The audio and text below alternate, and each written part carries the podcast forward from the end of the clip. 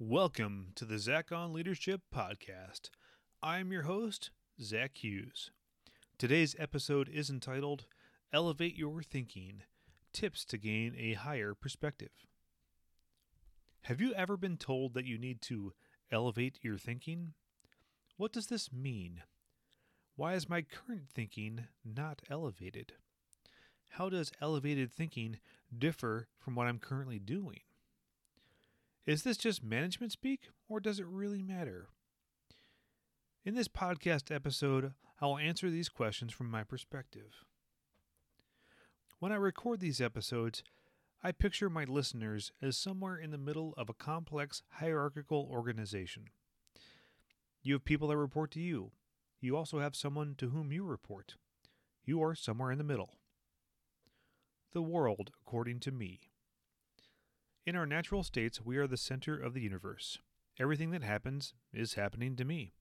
I am bombarded with information and experiences from every possible angle. I continually evaluate everything on the basis of how does this impact me? This isn't wrong, it's natural. We navigate our world to survive and thrive.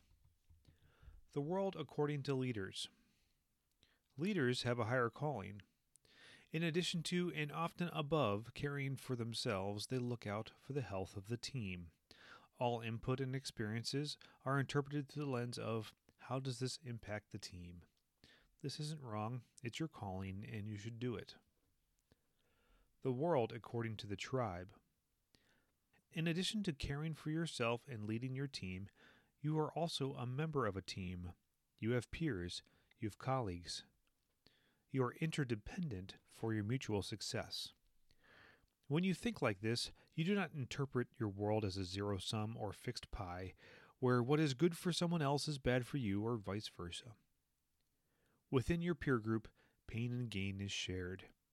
This is good and necessary to behave as a faithful team member. Non elevated thinking.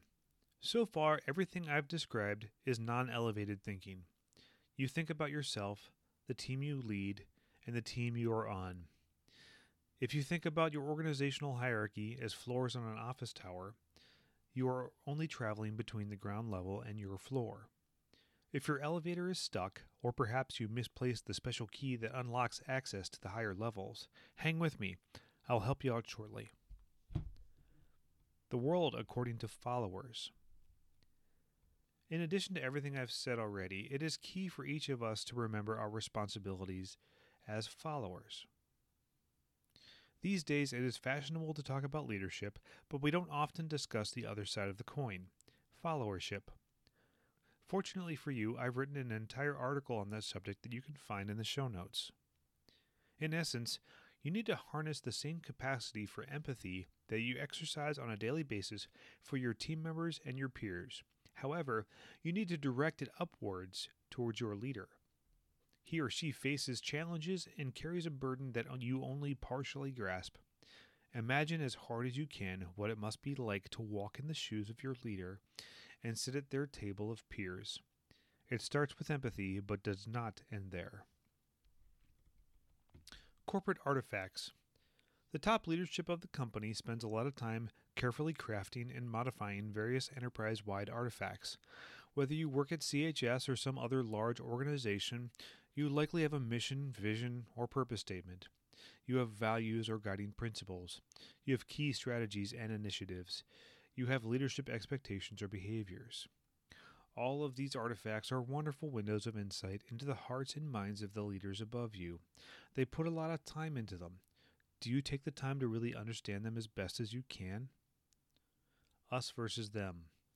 The items above that I mentioned, are they theirs or yours? Do you speak about these artifacts as if they are external or do you internalize them? When you talk with your team, do you distance yourself with language such as, this is what came from corporate? Or do you talk with your team about how your actions support and enable the higher level artifacts that you understand and believe in yourself? Breadth, and duration. Given the nature of our hierarchies, chances are good that your leader oversees a broader area and plans on a longer time horizon than you do. While the term elevate your thinking elicits vertical movement, you should also think multidimensionally. From a breadth standpoint, you already think effectively about the team you lead and the team you are on, but what about your entire function or business unit? If you have that perspective, then what about the enterprise? From a duration standpoint, the lower levels of the organization think in terms of hours, days, and weeks. In the middle of the organization, we often think in terms of quarters and fiscal years. I often hear my CEO talk about the founding of our organization 90 years ago and our promise to serve farmers for another 90 years in the future. That's a 180 year point of view. Now that's elevating your thinking. Where's your elevator stuck? If you are on the second floor, you might not immediately reach for the 79th floor. This mental exercise is hard, but it's totally doable to reach up to the floor immediately above you. Elevating your thinking isn't just good for your career, but it makes you a better leader and more valuable to your entire organization. If you are stuck, I gave you some ideas to get you moving again. Please let me know in the comments which aspects of this podcast episode resonates with you the most.